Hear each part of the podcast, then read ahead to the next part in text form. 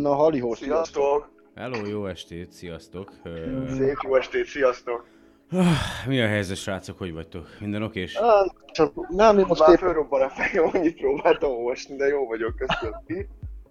Hát mi a párommal éppen Walking Dead-et kezdtünk el nézni, de én most szépen félrevonulok az adás alatt, aztán utána. Jó, hát nézd, figyeljetek, most mondom, már eleve úgy kezdtelek el titeket hívni, hogy elkezdtem rögzíteni az adást, lehetőleg ne káromkodjunk, már azt előbb a múltkori adásban is én beszéltem csúnyán szerintem leginkább, úgyhogy amit ki kellett sípolni, és aztán, tehát hogy minél kevesebbet kell szerkesztenem, meg minél hamarabb bele tudunk vágni a témába, ugye mindenki annál hamarabb mehet vissza a saját dolgára. De most tényleg egész jól lett a legutóbbi beszélgetésünk, viszonylag sokan hallgatták meg, nem tudom, Ricsi, hogy most te tényleg nem osztottad meg, vagy megosztottad a csillagász oldalon, vagy ez magától generált? Szerintem ez magától került oda, én nem osztottam meg sehol. Jó, mert olyan most már lassan bőven 600 fölött van a hallgatás, úgyhogy... Durva, az igen. Na most... Jó, hát az nem olyan, gyerekek, azért a YouTube-on, meg a többin, ahol ilyen több tízezeres nézettségek vannak, ez a podcast, végülis tehát a SolarPod podcasthez képest azt mondom, hogy magas egy hónap alatt ez a meghallgatás, vagy mi az Isten, már meghallgatás, de úgy alapvetően... 600, hát hogy most 30 napos volt a hónap, az ilyen napi ilyen 20 meghallgatással büszkélkedhetsz, tehát szerintem abszolút és azért jó, egy hát... underground podcastnek ez nagyon jó. Ja, te így hívod a SolarPodot, hogy underground podcast? Hát végül is ilyen, mondhatjuk annak, mert azért nem, a célközönsége az eléggé föld alatti emberek. Ez a célközönség nem annyira mainstream, meg populáris, hogy mindenki ezzel jut, mert mindenkit érdekel. Ricsi, inkább meghallgatnak egy Ariana Grande-t. Vagy bocs, Viktor, ezt kifejtenéd? Hogy underground? Nem, hanem hogy igen, röviden persze. Hát én nagyon régóta használok SoundCloudot, de én legalább legtöbbször zenékre szoktam használni, de én is követek más podcasteket, de ahhoz én azt mondom, hogy ez nagyon jó, meg underground, ez egy jó, hogy mondjam, tehát nem az a mainstream, nem azokkal a dolgokkal foglalkozom, mint mondjuk egy kanapén ülni Osvány Zsoltival, hanem sokkal érdekesebb témával, aminek kevesebb a nézőközönsége, és ezért mondtam, hogy underground, hogy az a nézőközönség, azok ezek a föld alatti személyek, akik hát hallgatók inkább, ja. Előtérbe kerülnének, és hát jó, a 600-as megnézés az szerintem az rekord.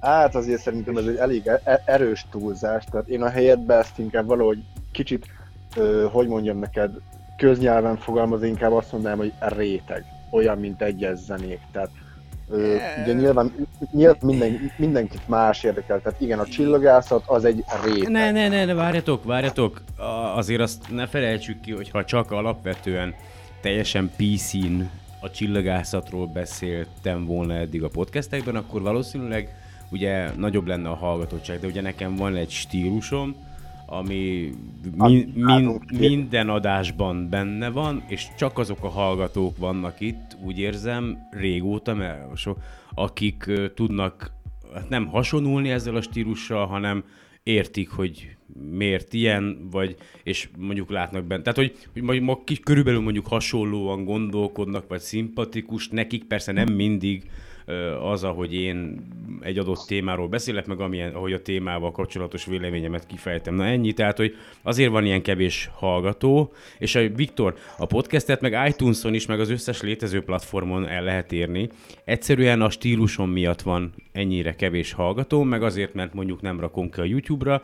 A YouTube-ra azért nem rakom ki, mert ugye rengeteg olyan zenét hallgat, vagy rengeteg zene van, vagy részletek ilyen különböző műsorokból a podcastben, amelyet a francnak van kedve a YouTube-bal éppen ezen verekedni, hogy most vagy jogom felhasználni, vagy nincs jogom felhasználni. Ja, nekem ez nem hiányzik, és én igazából nem azért, aki meg akarja találni, úgyis megtalálja aztán.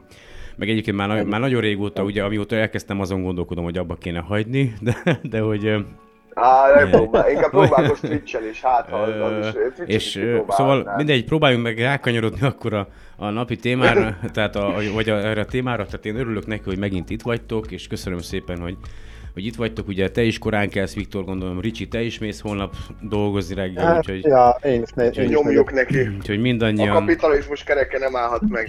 Mindannyian korán kelünk, és ugye én javasoltam nektek egy témát, és szerintem ez úgy egész jó, mert mindannyian körbejártátok, úgyhogy én most innentől egy kicsit elhallgatok, és akkor Ricsi a Messengerbe ugye te azt mondtad, hogy vállalod ezt az egészet, akkor mondjuk esetleg elkezdhetnéd, hogy felvezetni a mai podcastnak a fő vonalát, vagy a mai beszélgetésnek a fő vonalát. Tiéd a szó. Jó, rendben, köszönöm szépen. Hát először is akkor mindenkit nagy szeretettel üdvözlök, Sanyi, Viktor, titeket különösen, hiszen másodjára vagyunk így hárman együtt.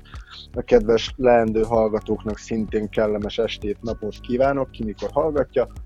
A mai esténk először is mindenképpen a intergalaktikus és általában a világegyetemben esetlegesen fellelhető élettel lesz kapcsolatos, a gyors rádió kitörésekkel, azaz RFB-kkel kapcsolatban. FRB, de még nem biztos, bocs. Jó, hát jó, majd meglátjuk meddig meg hogy jutunk, illetve a Vénusz küldetésekkel kapcsolatban, hogy úgy néz ki, hogy lehet feltételezhetően, hogy a Vénuszon esetleges életnyomaira bukkantak.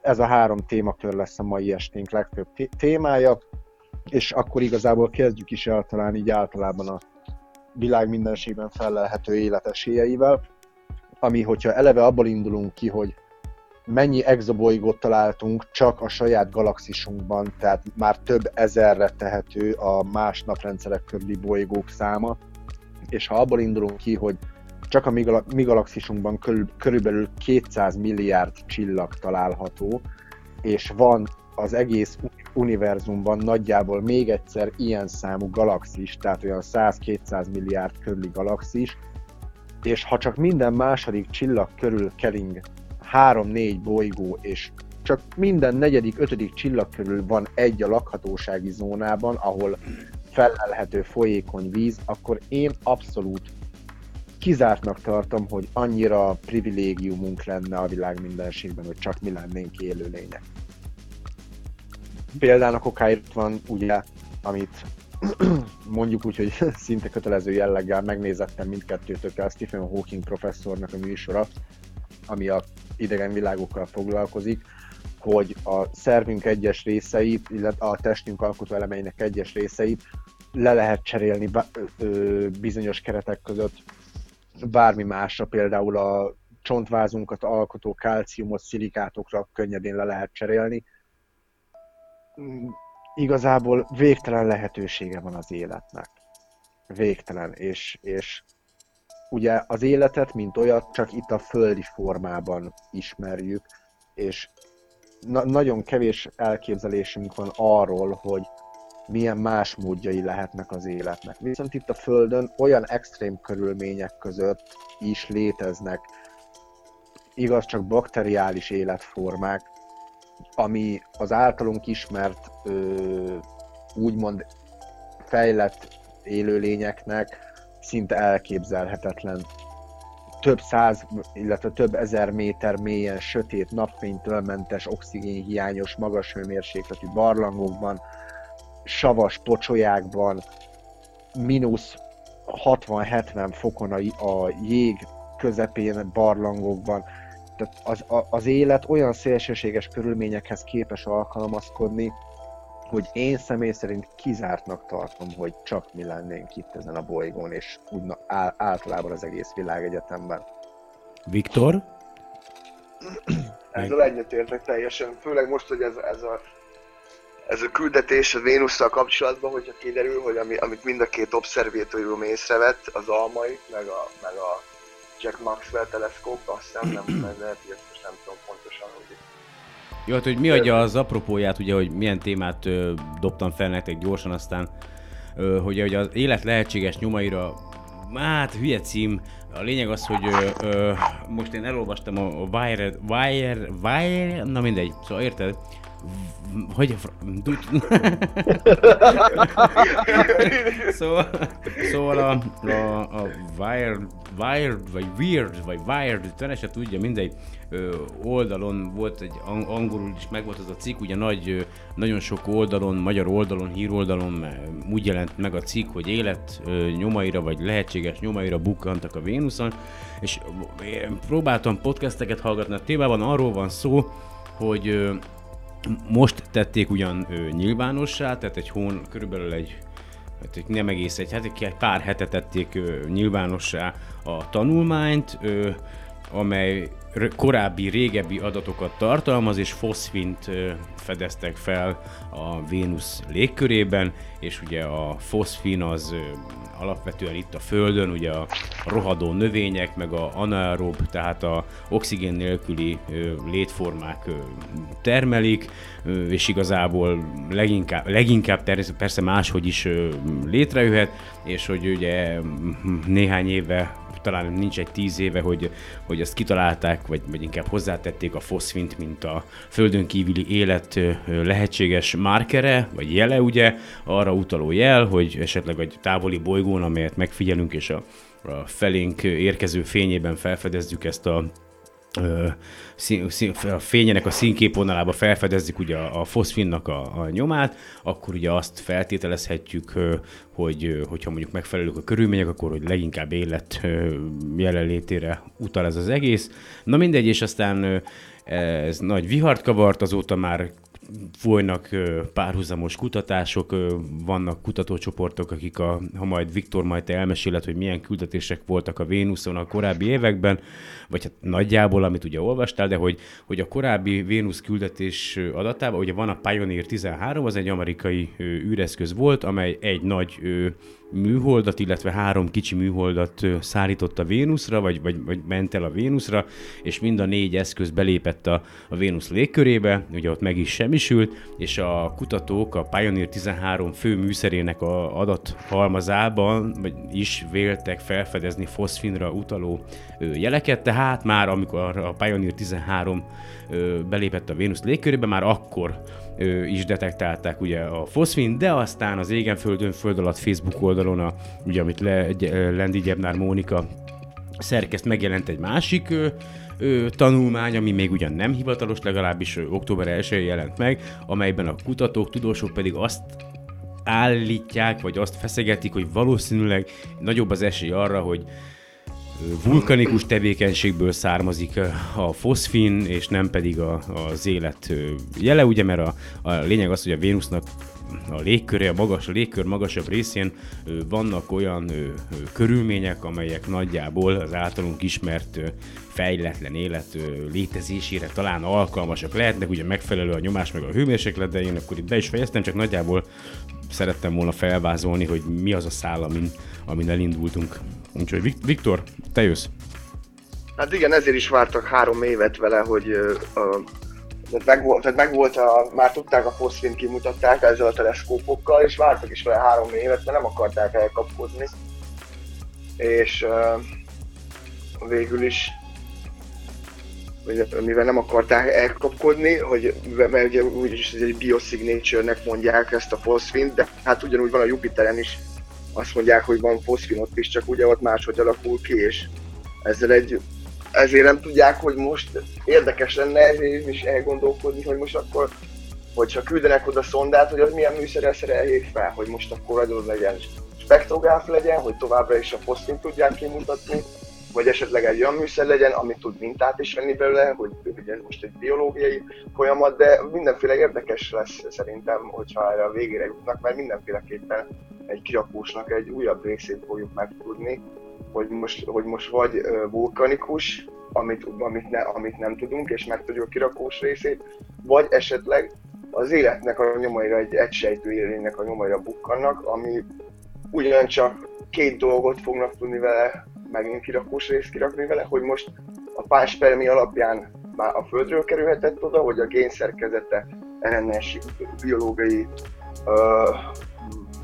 folyamatai alapján, hogy a Földre hasonló, vagy a Földön kívül a Vénuszon alakult ki, mint a Vénuszon lehetett egyszer élet, mielőtt ez a disaster, ez a hatalmas katasztrófa meg nem változtatta az ottani életkörülményeket, úgyhogy én várom, hogy megtudjuk ezt a kirakóst, nagyon kíváncsi leszek, hogy melyik része lesz az igaz.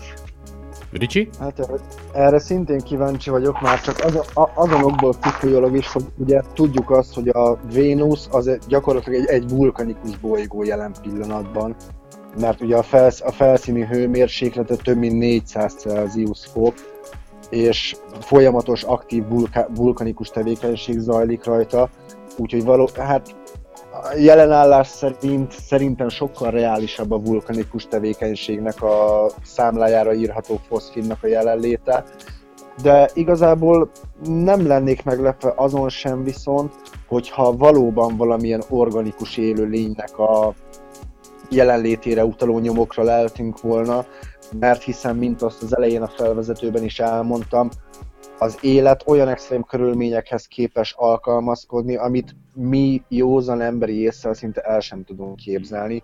Úgyhogy én is borzalmasan kíváncsi leszek majd a végkifejletre, illetve az eredményekre. Továbbá a Vénusz légkörében kimutatott foszfin, azt hiszem néhány évvel ezelőtt a Marsnak a légkörében pedig metánt mutattak ki, hogyha visszaemlékeztek, ami szintén ugyan a Földön tudjuk, hogy javarészt a metán a tengerek alján kötött állapotban van, illetve ugye az élőlények, főleg a szarvasmarha tenyésztésnek a végterméke, ugye a élőlényeknek a gáz kibocsátásából, de nem csak a fejlett élőlények, hanem bizony a mikroszkopikus, organikus élőlényeknek is a melléktermékei a metán, és igazából a Mars esetében erre nincs is annyira konkrét magyarázat, mert ugye kötött állapotban ott nem lehet metán, tehát akkor innentől kezdve alapvetően adódik a feltevés, hogy szerves élőlények által kerülhetett a légkörbe, csak hát ugye nem tudjuk, hogy ez most maradék, vagy folyamatosan aktívan termelődik, úgyhogy én úgy gondolom, hogy a következő évtized mind a Vénusszal, mind a Marssal kapcsolatban iszonyatos meglepetéseket és hatalmas eredményeket fog tartogatni számunkra, úgyhogy én nagyon várom az elkövetkezendő évtizedet, ezt nagyon komolyan mondom, hiszen ugye gyakorlatilag ugye a Vénusz van a Naphoz a lakható zóna belső határán, ugye mi vagyunk középen, és a Mars a külső határon, tehát én egyáltalán nem tartom kizártnak, hogy akár mind a három bolygón valamilyen formában jelen lehet az élet. Nehéz elképzelni, és tudom így nagyon kemény, mert tényleg pont így a határon van illetve a Vénusz meg a Mars, ugye mi vagyunk pont a megfelelő zónában. Na, az necces a feltevés, de szerintem hatalmas eredmény lenne, hogyha bármilyen formában be tudnánk bizonyítani azt, hogy akár csak egysejtű mikroszkopikus élőlények is élnek mind a két bolygón. Szerintem az onnantól kezdve megcáfolhatatlan bizonyítéka lenne annak, hogy az univerzumban az élet sokkal inkább elterjedt, mint azt mi valaha el tudtuk volna képzelni. És ugye ott van például a okáért a Szaturnusznak a legnagyobb holdja, a Titán. Ugye egy fagyott, a víz fagyott állapotban van rajta, viszont ugye ott vannak a folyékony metántavak. Meg ugye metáneső esik, és gyakorlatilag az is egy folyékony közeg. Tehát abszolút nem kizárt. Vagy ugye a Jupiternek az Európája. Ugye egy fagyott bolygó, több száz vagy több ezer méter vastagon, de viszont a belsejében folyékony víz van. Ezt ugye kimutatták a gejzírek alapján, amit azt hiszem talán valamelyik Voyager szonda örökített meg, hogy gejzírkitörések zajlanak rajta, és tehát a folyékony víz az általunk ismert életnek egy alapvető eleme. Tehát, hogyha tényleg a Vénuszon és a Marson kimutatnák, hogy akár csak mikróbák élnek, akkor ki tudja, hogy mondjuk a Európán akár komplexebb, összetett élőlények is lehetnek akár. Abszolút. Én nem tartom kizártnak, és biztos vagyok benne, hogy ezzel kapcsolatban, illetve volt is róla szó, hogy az Európára küldenek valami olyan eszközt, ami képes a jég alá majd behatolni, de hát ez ugye elvileg még csak tervezőasztalon létezik. Igen, ezzel kapcsolatban hallgattam egy podcastet nem olyan régen. Van egy kedves tudós kutató ember, a nevét sajnos most is hirtelen fejből nem tudom, de ő írt egy könyvet, ami nem olyan rég jelent meg. Ez az a címe, hogy Alien Ocean, tehát a földön kívüli óceánok, és ő dolgozik több projekten, ugye majd hamarosan majd a 2020-as évek közepén talán indul majd egy űrszonda a Jupiter Európa holdjához, de az még csak ugye ez a, nem tudom most pont, ez a Europa Clipper, ez a neve ugye az űreszköznek, ezt talán a NASA küldi, és ez még csak ugye ő még csak majd meg fogja néhányszor kerülni az Európát, és a műszereivel ugye méréseket fog végezni, tehát lesz rajta olyan radar, amely képes keresztül hatolni a több 10 vagy akár 100 kilométer vastag jégpáncélon. Ugye nem tudják pontosan, hogy milyen vastag a jégtakaró az Európán. Na mindegy, és a jövőben majd talán a 2040-es évekre, ha minden jól megy, akkor lesz majd olyan eszköz, ami esetleg le is száll a holdnak a felszínére, és elkezdi átfúrni a rajta lévő jeget. Ugye vannak erre kísérletek egyébként, tehát most pont a beszélgetésben volt, hogy a déli sarkon voltak, és ott ugye próbálgattak ilyen prototípusokat, amelyel mondjuk nem túl vastag jégrétegeket igyekeztek átfúrni különböző technológiákkal. Na most érdemes egyébként ezt a könyvet, majd ha a pláne te is, Viktor, meg Ricsi is, nagyjából én is megszereztem, de még nem olvastam el, tehát az a címe, hogy Alien Oceans. Na mindegy, és a másik, még a téma Viktorhoz, vagy a Ricsi hozzád visszakanyarodva, bocsánat, hogy az élet, ugye azt tudjuk, hogy gyakorlatilag majdnem, hogy azonnal, ahogy kialakultak a bolygók, vagy a mi naprendszerünk, megjelent az élet itt a Földön, ugye ezt ismerjük, és alapvetően azt is tudjuk, vagy feltételezzük, hogy mind a Vénusz, mind a Mars hasonló feltételekkel rendelkezett, mint a Föld. Ugye a Mars esetében az volt, hogy fele akkora durván, ugye, vagy kisebb, mint a Föld, hamar kihűlt, ezáltal ugye megállt tehát valószínűleg nincs folyékony magja, megszűnt a mágneses mező, a napszél elfújta róla gyakorlatilag a légkörét, és stb. A víz is ugye elillant, elpárolgott, aztán maradt egy nagyon vékony széndioxid légkör, meg egy rozsdás felszín, akkor ott a Vénusz, ami valószínű hasonlóan kezdte a pályafutását, mint a mi bolygónk. Hogy mi történt, azt nem tudom, tehát lehet, hogy ti tudjátok, de szerintem még mi se tudjuk, hogy miért lett az, hogy gyakorlatilag majdnem annyi a Vénuszon egy nap, mint amennyi idő alatt megkerüli ugye a napot, valami 200 akárhány napról beszélünk, ha pontosan tudom, meg ugye ellenkező irányba is forog, mint a Föld, meg a Mars, a Vénusz, tehát hogy az óramutató járásával megegyező irányba forog, és a Vénusznak sincsen mágneses pajzsa, de ettől függetlenül ugye pont a forgási sebesség lassúsága miatt, mert olyan lassan forog körbe a saját tengelye körül, hogy nincs olyan erő, ez a minek hívják, mint ami itt a Földön van, ez a elektrom, ami gyakorlatilag a mozgás gerjeszteni ugye ezt az elektromágneses teret a bolygó körül, de... Az a belső magnak a forgása. Igen, de hát a Vénusz az egy aktív bolygó, tehát ő még nem hűlt ki, mint a Mars, tehát a belső... Hát nem. Tehát, hogy, de ugye lassan, tehát mivel lassan forog a tengelyek körül, ezért nem tudja generálni a mágneses teret a bolygó. Emléletileg, hogyha nagyobb sebességgel forogna a tengelyek körül, akkor a belső mag is... Tehát akkor lenne valami dinamó hatás, ami generálná, gondolom, az elektromágneses mezőt a bolygó körül, nem? Tehát, hogy... Szerintem ez egy annyira összetett és komplex dolog, hogy igazából... Halló? Jaj. Kitűnt el. Ki van itt? Én itt vagyok. A Ricsi eltűnt. Hallottok? Ricsi eltűnt. Én hallak, Viktor. De... Én hallom a Ricsit. Jaj, már megint mi van? Akkor, ha te hallod Ricsit, akkor én most leteszem a telefont, és akkor újra hívlak titeket azonnal, jó? Hát, az megoldja a problémát. De ő is hall, téged. De én nem hallom a Ricsit, úgyhogy innentől kezdve leteszem, és akkor újra telefon.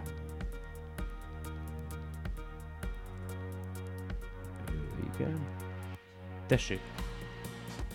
Jó.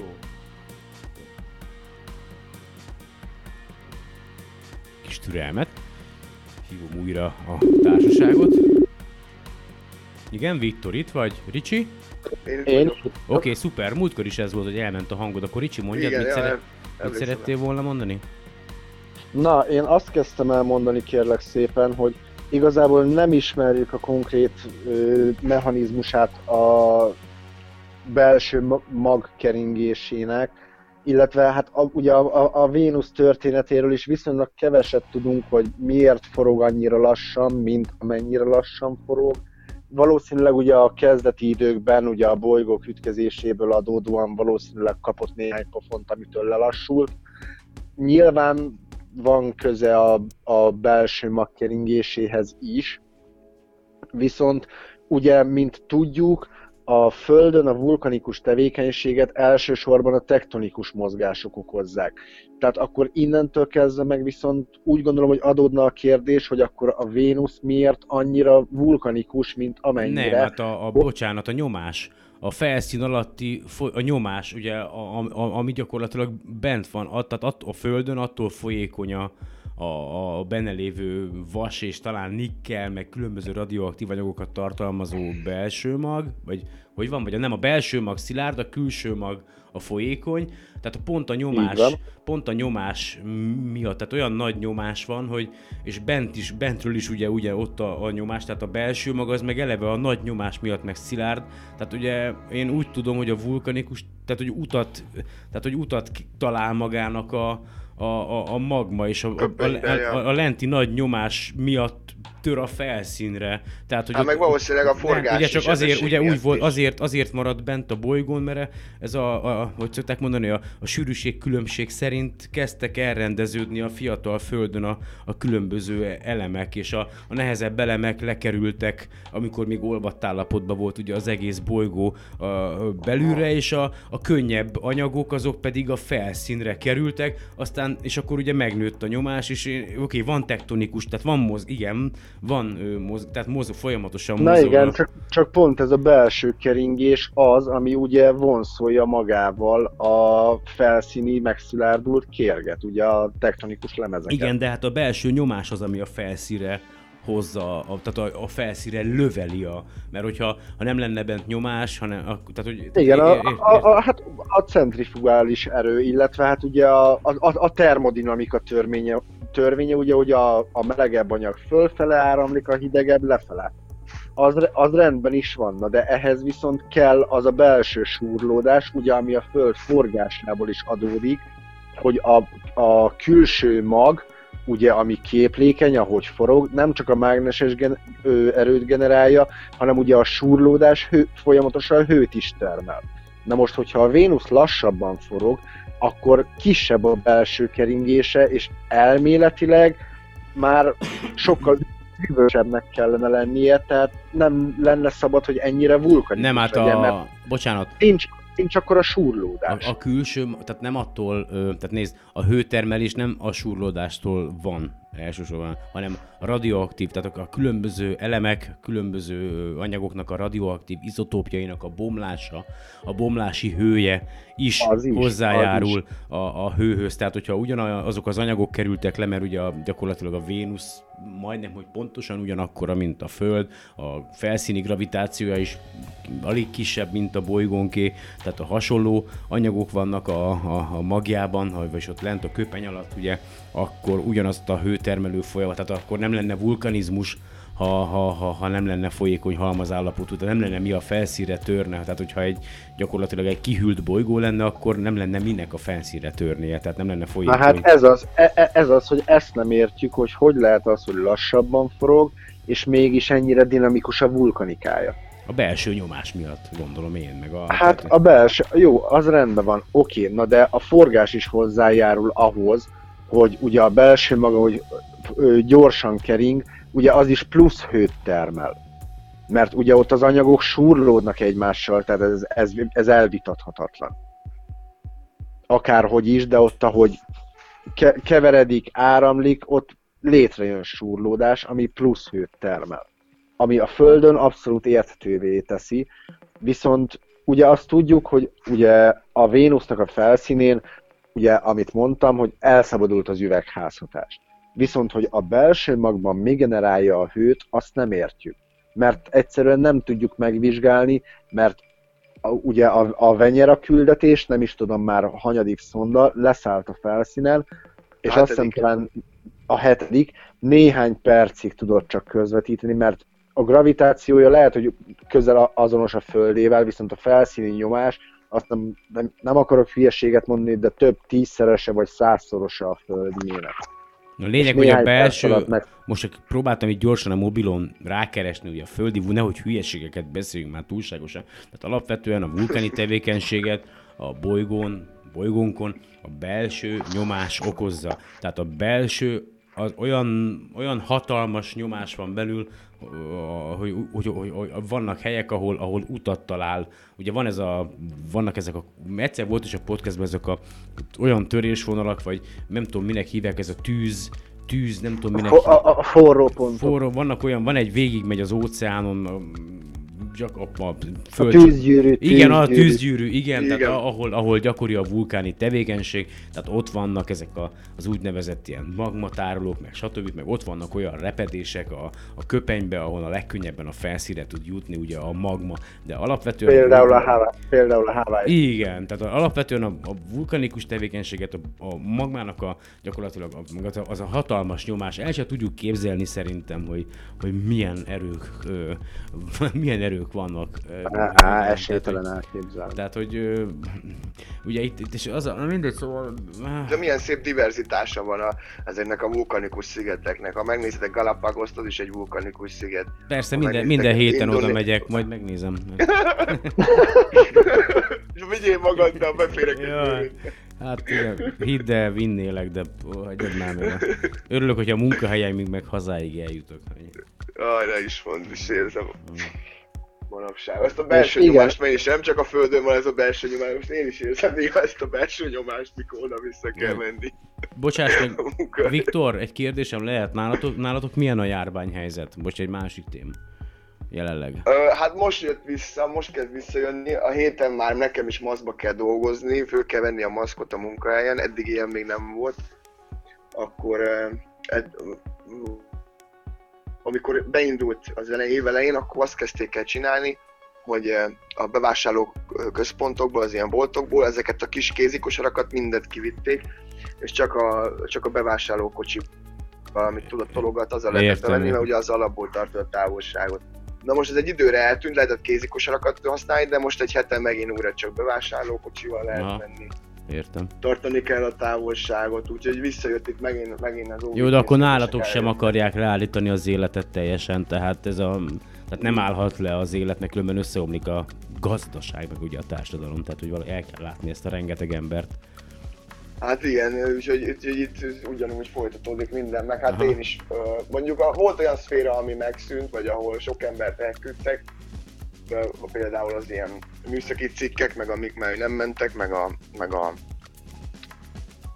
Mire? Online vásárlás? Most is hát gondolom az online vásárlás. Hát jó, azt lefedi egy-két cég, a többi manufaktúra, meg mondjuk a cég, akiknek nincsenek online vásárlófelületei, hanem hordják ide Kínából nagy konténerhajókkal Rotterdamba a termékeiket, tudod, ők meg annyira nem veszik. Mm. És akkor ők be is zártak. Az online piacot meg lefedi 2-3 nagy cég, azt ez bőven elég. A többiek meg kénytelenek akkora lefaragni a profitot máshogy megoldani, hogyha a profit megszűnik, vagy redukálódik. Úgyhogy viszont én nekem az a szerencsém, hogy én élelmiszeriparban vagyok, raktárban dolgozok, úgyhogy ott nem áll meg az élet. Hát muszáj menni, igen. Fasza. Na bocs, visszajött a vírus helyzet, úgyhogy megint mindenkinek oda kell figyelni. Most csak ugye idehaza nálunk, nem tudom nálatok, hogy van, csak ez engem annyira nyomaszt ez. Bocs Ricsi, hogy eltérek de ha már életről beszélünk, meg intelligens életről ugye, hogy nálunk hiányzik, tehát hogy a nagy többségben, tehát hogy ami most zajlik ebben a járványhelyzetben, ugye nagyon sok oldalról, tehát egyrészt én úgy gondolom, hogy a kormányunk se kezeli jól ezt a dolgot, a többi politikai párt sem kezeli jól ezt a dolgot, mert mindegyik csak politikai hasznot akar húzni ebből az egészből, és akkor ugye mindenhonnan jönnek a ilyen információ, olyan információ, hogy így megmentettek minket, meg úgy megmentettek minket, a járvány az csak egyre jobban terjed, és aztán ugye ennek köszönhető, meg egyéb embereknek köszönhetően egyre több a járvány, ugye úgy hívják hogy magukat, hogy járványrealisták, akik pedig gyakorlatilag még minden ellen vannak, a maszkviseléstől kezdve minden ellen, és hogy van, nagyon sokan vannak, akik úgy gondolják, hogy ez az egész csak kamu, és hogy izé, tehát hogy én nem tudom, hogy mit lehetne ezzel csinálni, tehát hogy nagyon nehéz. Na mindegy, Ricsi, te hogy látod?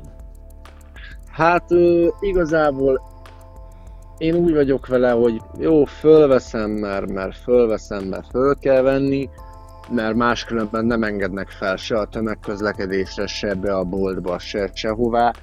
Nem tudsz vele mit csinálni, mert addig, amíg ezek az intézkedések életben vannak, addig gyakorlatilag meg vagy lőve. Mindegy, olvastam van ez a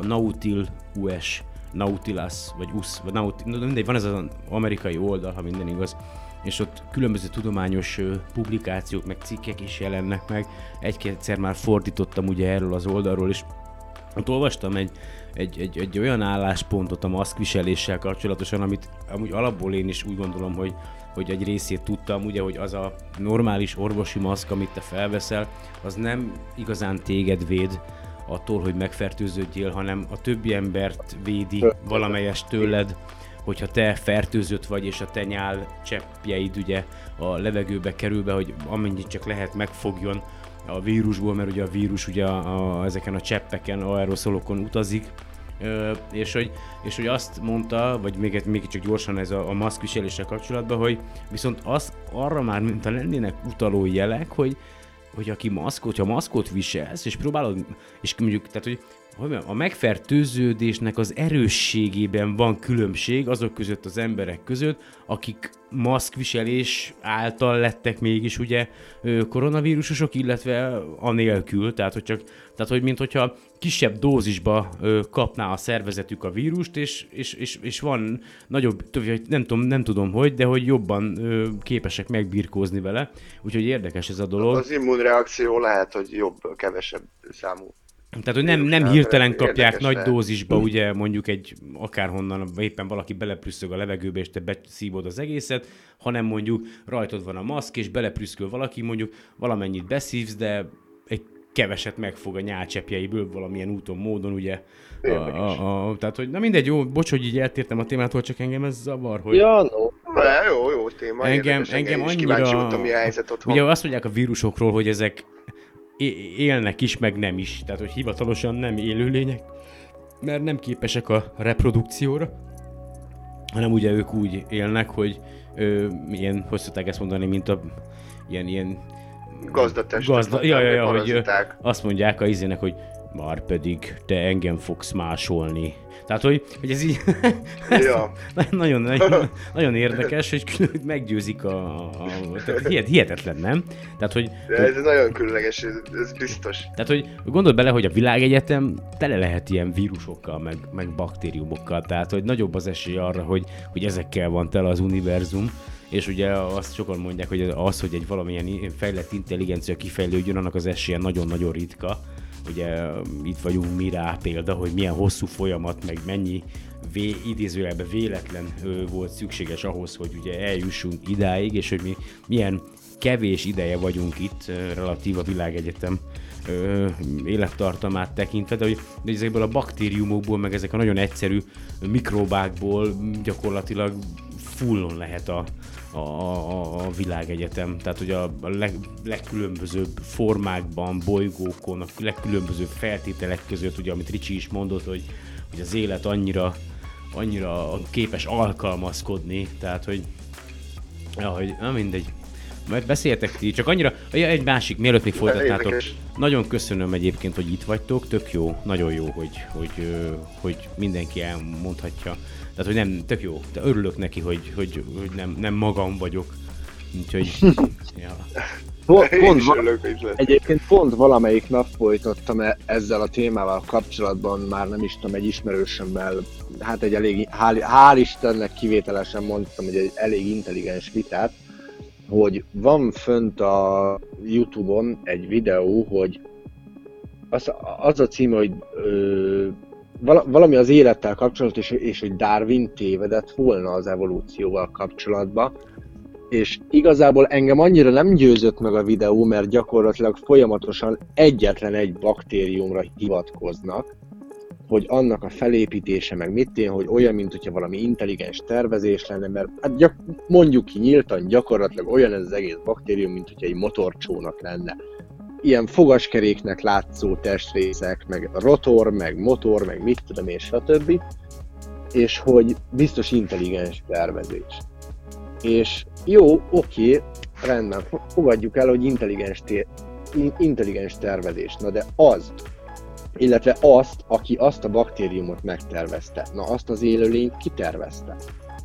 És akkor ezt így a végtelenségig vissza lehetne vezetni, és szó van ebben a videóban arról is, hogy tagadják azt, illetve gyakorlatilag kategorikusan kimondják, hogy ők elvetik azt a lehetőséget, hogy számtalan ugye a DNS-nek az alkotó elemeinek, ugye az aminósavakat alkotó fehérjék, hogy nem kapcsolódhattak össze véletlenszerűen. Várjál, bocsáss, mielőtt folytatod, csak hogy mennyire egyetértek veled, majd amit szeret. Most olvasok egy könyvet, hát idézőjelben olvasok, amikor este befekszek az ágyba, elolvasok 2 oldalt a telefonon, és már alszok. Richard Dawkins, 2007-es vagy 2008-as könyv, Isteni téveszme. Baromi jó könyv, úgyhogy esetleg olvassátok el, megtalálható a különböző internetes forrásokon. De folytasd, Ricsi! Na, szóval a lényeg az, hogy ugye ha visszatekintünk, akkor az élet első úgymond értékelhető fajtája, ugye az egysejtűek, a baktériumok, nagyjából a Föld keletkezése után 2,5 milliárd évvel jelentek meg. De akkor már vígan volt víz ugye a Föld felszínén, elkezdett megszilárdulni a kéreg, tillárom, és ez alatt a 2,5, de csak az első 1 milliárd évben, amikor elkezdett megszilárdulni, amikor elkezdett kialakulni a felszínnek a jellegzetességei, a folyékony víz, szárazföldek, stb. Mondjuk 1 milliárd év alatt nehogy már nem jöhetett létre annyi fehérje kombináció, ami egyetlen egy tökéleteset létrehozhatott, ami már képes volt lemásolni önmagát, és egy hát idézőjelesen komplex élőlényt, ugye egy baktériumot, vagy egy bármilyen mikróbát ne lett volna képes létrehozni. Tehát ezt én egyszerűen nem tudom elhinni, sem elfogadni. De Ricsi, hogy ezeknek az embereknek tök mindegy, mit mondasz, váltig, tehát hogy annyira ragaszkodnak a nem tudom mihez, mert én ezt nem meggyőződésükhöz, kényszerképzetükhöz, mert tehát hogy tök mindegy, mit mondasz nekik. Tehát teljesen mindegy, mit mondasz, nem fogod őket meggyőzni, mert úgyis az lesz a reakciójuk, hogy ez és ennek a következménye, és nem, tehát nem tudsz mit csinálni. És az a baj, hogy azt nem fogja fel ez a hatalmas nagy közösség, beleértve az összes létező vallást, ami a bolygónkon felelhető, hogy ezeket emberek alkották meg. Tehát, hogy na mindegy, folytasd, vagy valaki, vagy Viktor, tehát, hogy én nem akarok, úgy ismertek, hogy erről mi a véleményem. Már abból kiindulva, hogy tagja vagyok, ugye a bizonyos közösségi portálon, egy olyan csoportnak, ami így az összes, hát mondjuk úgy, hogy jó, most előre bocsájtom, én nem nézek le senkit, nem ítélek a chemtrail rajongók oldaláról beszélsz, igen? Így van, igen. Hát főleg elsősorban a lapos földesekre vagyunk nagyon kihegyezve. Meg mostanában a vírusszkeptikusokra. Hát mostanában a vírustagadókra, igen, így van. Na de mindegy, tehát hogy a 21. században, amikor tényleg űrtechnológia, és vannak emberek, akik még hisznek abban, és minden erejükkel azon vannak, hogy bebizonyítsák, hogy a Föld lapos. De, és egyszerűen napi szinten... Micsoda trollok, hallom, micsoda trollok. Nem, komolyan gondolják, bazd meg. Bocsánat. Elnézést, ezt most utólag kisípolom. Ezek nem trollok, az a baj, hogy ezek halál, tehát méricskélik a Balatont, és akkor megmagyarázzuk, hogy ott miért nem görbül a fény, meg a lézer, meg mit tudom én. És atya úristen, és csak kapkodom a fejemet, hogy Jézus úristen, tényleg emberek képesek ilyen minimális agyi kapacitással segítség nélkül lélegezni. Hát mert az igen. Számomra elképzelhetetlen. Zseniális. Várjál, nem, az a legviccesebb, hogy amikor matematikailag tényleg minden tudásodat összeszeded és levezeted neki, az a matematika szar, az nem működik, az mademágia. Tehát az sem. De amikor ő akarja bizonyítani az igazát, akkor meg olyan bődületes, elképzelhetetlen dolgokat állít, és olyan légből kapott dolgokat szed össze, és úgy próbálja neked bebizonyítani, amiket te tisztában vagy a józan paraszti eszeddel, ha egy frissen született csecsemőt, amelyik éppen csak megtanult beszélni, megkérdezel, hogy milyen alakú a Föld, meg fogja neked mondani, hogy gömbölyű. Annélkül, hogy életében hallotta, vagy tudott volna róla. De ezek váltig állítják, hogy de az ő mérései. És igazából egy-két emberrel már így nagyon elkezdtük pedzegetni, meg elkezdtük megfejteni ennek az okát. Ezek az emberek semmi másra nem hajtanak, csak egy ingyenes űrutazásra. Én felvetettem, hogy jó, és jó, oké, a saját szemükkel akarják látni, de én erre javasoltam egy sokkal olcsóbb megoldást. Meteorológiai ballon. Egy 4-5-5-5 a derekára kötöd és fölengeded. Az pont fölön egy olyan magasságig, ahonnan már látja a Föld görbületet. Sőt, azt el lehetne küldeni a Vénuszra is. Az úgy 50-60 kilométer magas. Nem is kellett elméricskénének. Tehát így, és igazából a legdurvább, amikor belefutnak a saját idiotizmusukba, hogy nagyon finoman és szerényen fogalmazzak, hogy az egyik ilyen csoportba, konkrétan lapos földdel foglalkozó, hogy van a Föld körül egy búra, és akkor minden csak ki van rá vetítve, meg mit tudom én, ugye a különböző általán fotózott objektumokat hitettem nekik, a Jupiter, Nagy Orion köd, Androméda, meg a Sas köd, és akkor elkezdték nekem magyarázni, ja meg mindezen objektumoknak a Hubble által kimért színképét teszem hozzá, és állították, hogy ezek csak fényjelenségek, nem tudjuk megmondani, hogy az ott anyagi jel, meg mit, meg hogy az ott tényleg, és ezután a komment után tettem oda a színképeket, hogy itt van anyagi összetétel, mit, és akkor jöttek nekem azzal, hogy de a közeg, meg mit tudom én, mert hogy a búra, meg a búránk. Egy kis türelmeteket kérném, bocsánat, felmegyek a pincéből kétbetűs kitérőre, rögtön jövök vissza, addig beszélgessetek. Jó, rendben, addig én folytatom, aztán majd visszahallgatod. És akkor, hogy, de hogy a közeg, meg mit tudom én, mondom, jó, oké, rendben, a közeg, de mondom, ez a Hubble űrtávcsőnek, a Hubble űrtávcső által kimért címképek, és akkor, hogy én bizonyítsak be a Hubble-nek a létezését. Na ez volt az a pont, amikor így szívem lett volna pusztakézzel összeroppantani a telefont. Na de mindegy is, nem is ez a lényeg. Oké, még ezelől sem zárkóztam el, challenge accepted, ugye? Amit tudtam mindent, amatőrök felvételeit a Hubble űrteleszkópról, ugye nagyon sokan fotózzák a nemzetközi űrállomást is, és találtam a Hubble-ről is, hál' Istennek, több amatőr képet, ezt is föltettem nekik, na és onnantól kezdve olyan méla csend volt, hogy az valami ilyet. Tehát nem jött onnantól kezdve válasz. Az igen. Amikor rászaladnak a saját ostobaságukra, amikor azt hiszik, hogy egyszerűen akkor is nekik van igazuk, és bebizonyítod, hogy de nincs igazad, mert nem vagy normális a saját agyad. Onnantól kezdve egyszerűen, amikor sarokba szorítod őket, akkor jön az, hogy a saját magukat, a saját ostobaságaikat ismételgetik. Visszajöttem. Jó. És föltettem nekik földi távcsővel készült színképeket is, és az is, tehát ugye, mert ugye minden objektumnak egyedi a színkép. Ugye bele van számítva a légkör is, mit tudom én, és egyiknek se volt semmi köze a másikhoz, és folyamatosan csak azzal jöttek, hogy de a közeg, meg mit tudom én, de mondom, hogyha a föld körül egy búra lenne, azon kívül meg folyékony víz és csak kivetített objektumok lennének, akkor folyamatosan csak a légkörnek és a búrának, meg a búrán kívül lévő víznek a színképét látnád, de egyik objektumnak sincsen semmi köze a másikhoz. Mert hát akkor ezt hogy magyarázod meg? Tehát egyszerűen hihetetlen. És mondom, onnantól kezdve, hogy így dobáltam föl neki a általa kért bizonyítékokat, onnantól kezdve már nem kaptam választ. És így szépen átmentek egy másik bejegyzéshez, és ott kezdték el a trollkodásokat folytatni.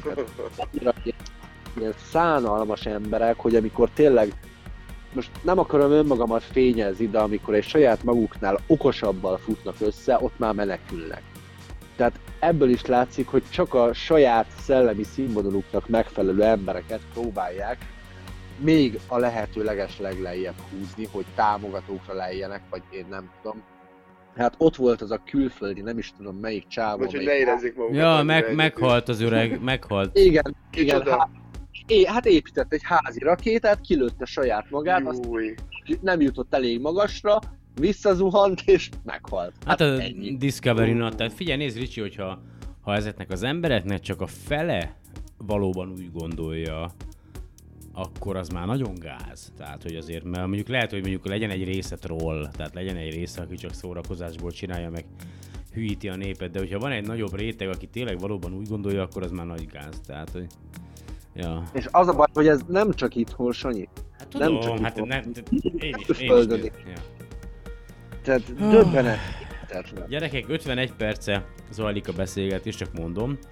Úgy általában egy órás szokott lenni a podcast, tehát hogy visszatérve a fő témához, hogy ti mit gondoltok, nem tudós emberként, hogy lehetséges-e, hogy a Vénusznak a magasabb, a légkörének a magasabb rétegeiben, abban azért savas közegben valljuk be, tehát azért ott olyan kénsabb felhők vannak, hogy mondjuk földön kívüli anaerób baktériumok, vagy akár még termelik a foszfint.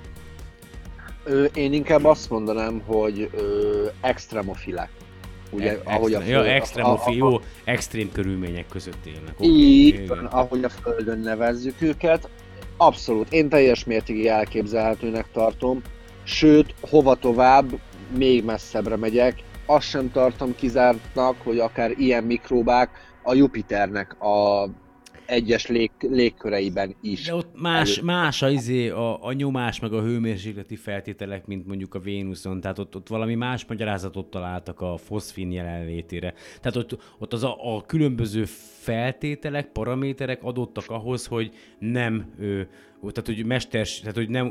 az élet teremti, vagy alkotja meg a foszfint. Tehát igen, de értem, hogy tehát ott ezt mondják, de hát most érted? Ahhoz most ott kéne lenni a Vénuszon, azt mintát kéne venni a légkörből, aztán be kéne rakni egy egy gázkromatográfba, vagy folyadékkromatográfba, vagy akármibe, vagy egy spektrométerbe, és akkor lehetne analizálni. Tehát ugye az a biztos, amit megvesz az ember, berakja a mintás üvegbe, vagy akárhova, és akkor megméri a készülékébe. Tehát lehet mérési hiba, bármi lehet, tehát pláne ugye én a vegyiparban dolgozom, tehát...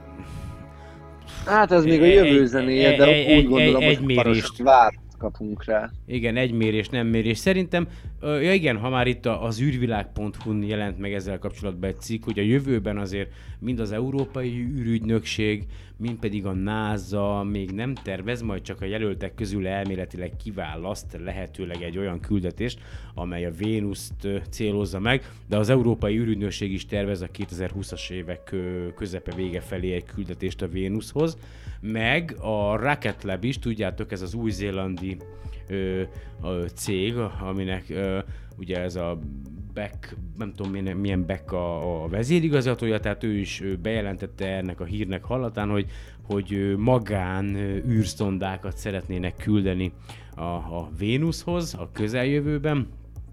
Úgyhogy azért tehát, hogy ja, tök jó. Tehát, ja, az a baj egyébként ezzel az egésszel, hogyha tényleg, ha mondjuk tegyük fel, bebizonyosodik, hogy a Vénuszon, a légkörben a foszfén jelenléte élet. És veszünk egy mintát belőle, és kiderül, hogy hát hasonló ugye a génállománya, mint a földi életnek, akkor ugye mivel a Vénusz és a Föld elég közel, tehát hogy kozmikus mértékkel közel kering egymáshoz, akár a Földről is átkerülhetett a Vénuszra ez a létforma, illetve ugye fordítva. Igen, meg ugye a Marsnál is így van, és ugye azért szeretnének a kutatók a Jupiter holdjaira, vagy a Saturnus Enceladus, vagy Enceladus, igen, holdjára eljutni, mert azok olyan távol vannak, hogy ott kicsi az esélye, hogy innen a Földről eljuthatott volna a kezdetleges ugye földi élet, akár egy darabjából a Földnek, mikor ugye belénk csapodott a Theia, vagy hogy hívják, ugye, ami a hold keletkezésekor történt, vagy akár hát, mint, tehát, igen, vagy igen, akár a dinoszaurusokat, tehát hogy azok olyan távol, igen, azok olyan távol vannak ezek a holdak, hogyha ott van élet a felszín alatt, a tengerben, a sós vagy az óceánokban, akkor az valószínű, hogy a földitől külön alakult ki, tehát hogy nincs közünk, vagy nincs köze ugye a földi élethez, és ugye ezért szeretnének, tehát ezért örülnének annak a kutatók a legjobban, hogyha minél távolabb találnának életet, mert az annál nagyobb az esély arra, hogy ez tőlünk függetlenül alakult ki.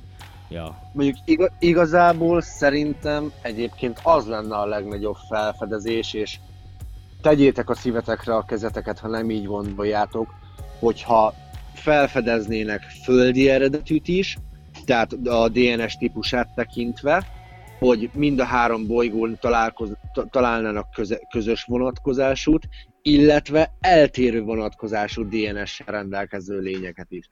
Szerintem az egy olyan világszenzáció lenne, ami abszolút megdöntené azt az elméletet, hogy csak a Földön alakult ki az élet. Tehát onnantól kezdve én úgy gondolom, hogy az egész világegyetemben 100%-ig elképzelhető az, hogy gyakorlatilag szinte minden bolygón és holdon valamilyen formában, még akár az apró kis Plútón is, bármilyen kezdetleges élet, akár ki is alakulhatott. Ez kizárt, mert a mi Urunk Jézus Krisztus...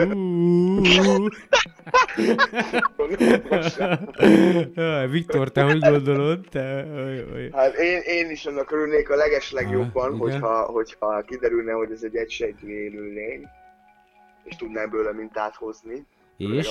És már igen, egyszer elmondtam, hogy mi lenne erre a hithű vallásosok reakciója. Isten oly kegyes, hogy máshol is megteremti az életet. Az a baj, hogy teljesen mindegy, hogy milyen bizonyítékot raksz le, tudományos, akármit. Vannak, tehát esélytelen, mindegy, bocs. De szerintem ez egy olyan geológiai, kémiai és fizikai kapcsolat a légkörrel egyetemben, hogy szerintem nem egy sejtvélény lesz, hanem ez egy olyan folyamat, amit még nem ismerünk, és meg kell ismerni. Igen, de... Legboldogabb, hogyha egy sejtvélény lenne. Most őszintén, lehetek kérdésem? Tehát teljesen maradjunk normális, mindennyiótokhoz lehetek kérdésem? Tehát ugye azt tudnotok kell, ugye, hogy én azért voltam elég nehéz helyzetekben, ti is voltatok, de csak hogy most rólam, hogy volt időszak, amikor még annyira... szellemileg úgy érzem, hogy még mostaninál is gyengébb szinten voltam, tehát most is gyenge szinten vagyunk, de volt ennél gyengébb is, és hogy próbáltam útmutatást találni az életemhez a Bibliából.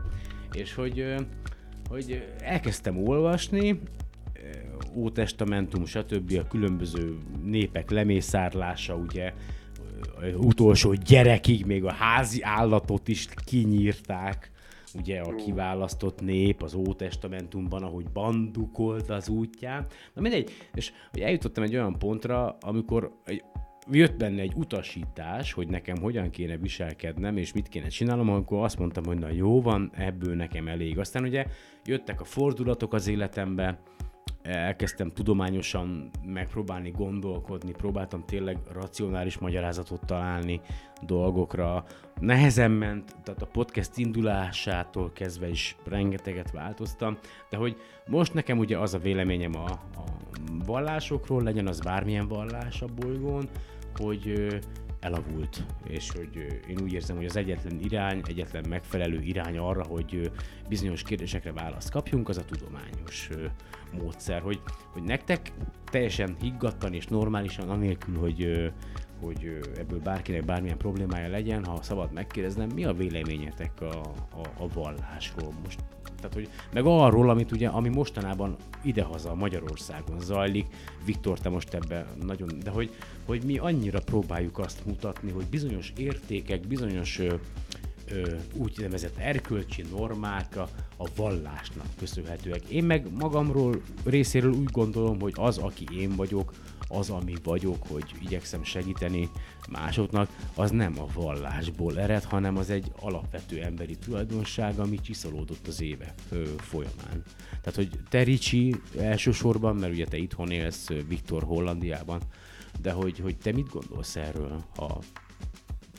ha nem titok? Hű, nem titok igazából, és ez egy borzalmasan nehéz kérdés. Mint legalábbis abban a tekintetben nehéz kérdés. Nyugodtan, hogy őszintén, jó, nem fogok semmit mondani. Tehát, hogy...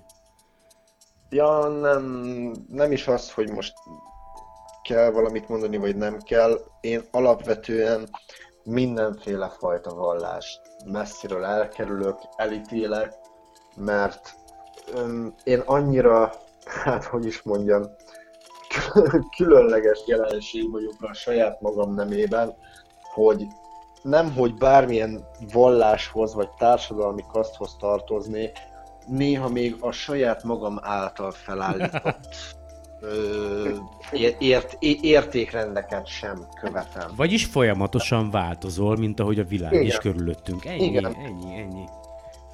Ricsi? Vagy nem, bocsánat, Viktor? Hát figyeljétek, én is ateista vagyok. Nem, lehetsz te vallásos, de attól még, tehát, hogy... Teljesen én is azt mondom, a tudomány a legfontosabb, hiszen azáltal jutunk előrébb. Maga a vallás valójában tényleg elavult, de valamikor, amikor létrejött, akkor értelme volt létrejönni, mert rengeteg erkölcstelen ember volt, ahogy is mondtad, hogy haladtak végig az utakon, és mindenkit legyilkoltak, meg lemészároltak. A bibliai alaptörvények valószínűleg azért alakultak ki, az volt az első büntetőtörvénykönyv, mint azért most már elavult, mert most már ugye büntetőtörvénykönyv... Várjál, Viktor, tudjuk, most állj meg! Mindenképpen muszáj félbeszakítanalak, de hány embert is gyilkoltak le a vallás nevében, ugye keresztes hadjárat és társai? A korosz ember közébe jut a hatalom, ez volt a baj, de az eredeti koncepció az valószínűleg azért volt, hogy az erkölcstelen embereket egy kicsit megpróbálja rávezetni arra, hogy hogyan próbáljanak erkölcsösebben élni. Persze utána a hatalom rossz kezékbe került. Igen, az alapvető véleményem nekem arról, erről az egészről, a Carl Sagan mondta egyszer, hogy a vallások, és maradt csak azt hiszem talán a kereszténységnél, a kornak megfelelő tudományos ismereteinket tükrözte. Ugye az asztrológiából fejlődött ki az asztronómia tudománya, tehát de azt már az a baj, hogy gyerekek, még ma is, és tudod mi a szörnyű? Hogy kamaszként én is olvastam a horoszkópomat. Annyira rossz a társadalmunknak az oktatási rendszere, tehát annyira nem az életre készítenek fel, és a valóságos tehát hogy ez mi a francos befolyása lenne az én életemre annak, hogy a Mars éppen hol áll a nap körüli pályáján, vagy a Vénusz belépett a vízöntő csillagképbe, vagy akármi, érted? Tehát maximum annak van hatása az életemre, hogy egy rohadt nagy aszteroida tart a bolygó felé, ami gyakorlatilag nem ég el a Föld légkörébe, hanem becsapódik, és akkor a szökőár lesz, hogy... Jaj! Érted? Tegnap voltunk moziba és néztünk egy ilyen filmet, Greenland, az utolsó menedék. Ez dokumentumfilm, vagy mi ez? Nem dokumentumfilm, ez a Gladiátornak a főszereplője, Russell Crowe. Russell Crowe, annak valami új filmje. Hát igazából, hogyha egy ilyen laza egyestés kikapcsolódásra vágytok, csak abban az esetben ajánlom, hogy megnézzétek. Egyéb esetben nem, mert abszolút tudománytalan az egész. Mármint abból a szempontból, hogy elvileg egy 16 kilométeres átmérőjű, tehát nagyobb, mint ami a dinoszauruszokat kipusztította, azt terült a darab, a film végén becsapódik bolygóba. Értem. És 9 hónapig a föld alatt vannak egy atombunkerben. Wow. Na most kezdjük ott, hogy egy 16 kilométeres aszteroida a becsapódás pillanatában milyen szeizmikus mozgásokat indít el az egész bolygó belsejében. Nincs az az atombunker, ami megvéd. De még ha van is, ugye a levegőbe, illetve a felső légkörben, úgy alapjáraton a Földet körülvévő zónába, ami kikerül törmelék, hát az 9 hónappal később úgy kezd el visszazáporozni, mint annak rendje és módja. De ezek vígan kisétálnak a napsütésben, nézik a repkedő madarakat. Hát, komolyan mondom. Tehát becsapódott egy 16 kilométeres aszteroida, és 9 hónap múlva kimentek, és már nőttek a fák, meg a rigók fütyürésztek. Nem, a fák nem nőttek még, jó. De a madarak vígan repkedtek. Én igazából... Persze, esküdöm a film végén, én azon gondolkoztam, hogy kilép az első ember a kinyíló kapun, és agyonveri az első visszatérő aszteroidot. Hát, 65 millió évvel ezelőtt a dinoszauruszok. Igen, tehát nem az, hogy jött a nukleáris tér, meg eltűnt minden élet, mert ugye először a növényevőknek nem volt mit zabálnia, aztán a növényevők kipusztultával a húsevőknek nem volt mit zabálnia, aztán a dögevők is ilyen döglöttek. Tehát ezek meg 9 hónappal később kimennek, és így vígan mosolyognak, hogy jé, madarak! Az első gondolatom az volt, hogy legalább egy napig lesz mit zabálnatok. Tehát így... Tehát a végét borzalmasan elcseszték a filmnek, mert egyébként érdekes maga a koncepció, meg úgy elgondolkodtató, hogy mi lenne, hogyha a dinoszauruszok kipusztulását okozó aszteroida, vagy annál nagyobb közeledne a Föld felé, és be is csapódna, meg mit tudom én. De a végét annyira elszúrták, srácok, hogy én komolyan zokogva jöttem ki a moziból. És most egy kérdés, 1 óra 7 perc, úgyhogy lassan befejezzük szerintem a podcastet. Mi legyen az? Hát szerintem abból fél órát kivághatsz. Dehogy vágok ki, gyakorlatilag amiről beszéltünk, az én úgy gondolom, hogy egy átlagember számára érdekes lehet, és kellemes időtölt, és pláne, ha még teszek alá egy kis aláfestő zenét, ugye, mi legyen a címe ennek a résznek? Hát, mivel szerintem túlnyomó többségében, sőt, hát gyakorlatilag csak az életről beszélgettünk, szerintem legyen a címe Élet. Ugye volt az Élet című film is, az egyébként nekem kifejezetten tetszett. Rövid cím, de élet, ez lesz akkor, jó, ez lesz akkor az adásnak a mostani címe, és egy apró megjegyzés. Tehát előzőbb is, mikor megszakadt, akkor is nyomtál fél órát, úgyhogy lesz másfél óra az előle. Nem, ez így jó, 1 óra 10 perc, és tényleg, szóval mindjárt befejezem a rögzítést, de még annyit, hogy Melody Ship, ugye én kedvencem, nem tudom ti, hogy álltok hozzá, sokat beszéltem róla. Most megint kijött egy új videóval, ez a Live Beyond-nak a második része, amelyben azt a témát feszegeti, hogy elképzelt egy múzeumot, a Földön kívüli élet múzeumát, melyet 2 részre osztott, tehát 2 fő kiállítási pontra. Az egyik rész az, hogy a hozzánk hasonló élet, amely szén alapú, és kialakulhatott a világegyetemben a jelenlegi tudásunk szerint, illetve a második részben, a második csarnokba pedig azt az életformát, azokat az életformákat, amelyek nem szén alapúak, hanem különböző egzotikus vagy extrém létformák, és ezt egy ilyen bő félórás videóba készítette el, és mindent ő csinál. Az a durva az egészben, az animációtól kezdve a zenéig mindent ő készített, egyedül a narrát koncepció az, amit egy fiatalember mond fel, illetve vannak különböző kutatóknak a hanganyagai bevágva. Nem, tehát, hogy most tényleg érdemes megnézni. Nem tudom, Ricsi, hogy láttad-e már, vagy Viktor? Nem, még nem, de majd jöhet a link. Nézzétek meg, majd átdobom akkor mindjárt. Hát a YouTube-on megtaláljátok, hogyha Melody Shipre rákeresztek, de mindjárt átdobom. És akkor én itt befejezem a podcast rögzítését, úgyhogy a hallgatóktól köszönjünk el szépen, hajrá srácok! Köszönjük szépen mindenkinek, aki meghallgatta és ismét velünk tartott. Reméljük, hogy a jövőben, illetve hát tervezzük is, hogy a jövőben hát így 3-asba csináljuk tovább a műsort. Jó lenne. És igen. Tehát ezt már a legutóbbi alkalommal is megbeszéltük, hogy akkor ezt így együtt csináljuk tovább. Úgyhogy mindenkinek nagyon szépen köszönjük, aki időt szánt arra, hogy meghallgatja, és igyekszünk időről időre érdekesebbnél érdekesebb témákkal jelentkezni. Viktor? Ugyanezt tudom elmondani én is, úgyhogy örülök, hogy itt lettem veletek, ez egy óriási élmény, nagyon jókat nevettem. Remélem a hallgatók is ilyen jól fognak rajtunk mulatni. És hát már van is egy jó ötletem, hogy mi lenne a következő téma, úgyhogy alig várom, hogy... Na, ki vele? Hát én amikor olvastam hogy a Vénusz után, engem nagyon tetszene ezek a Venyera űrprogramokat, ezt így belekezdenénk. Van rá egy hónapod, hogy jobban utána olvassál, és aztán a legközelebbi adásba kezdhetjük ezzel. Szuper, benne vagyok. Jó. Hát, én is a hallgatóktól mindenkinek további szép napot és estét.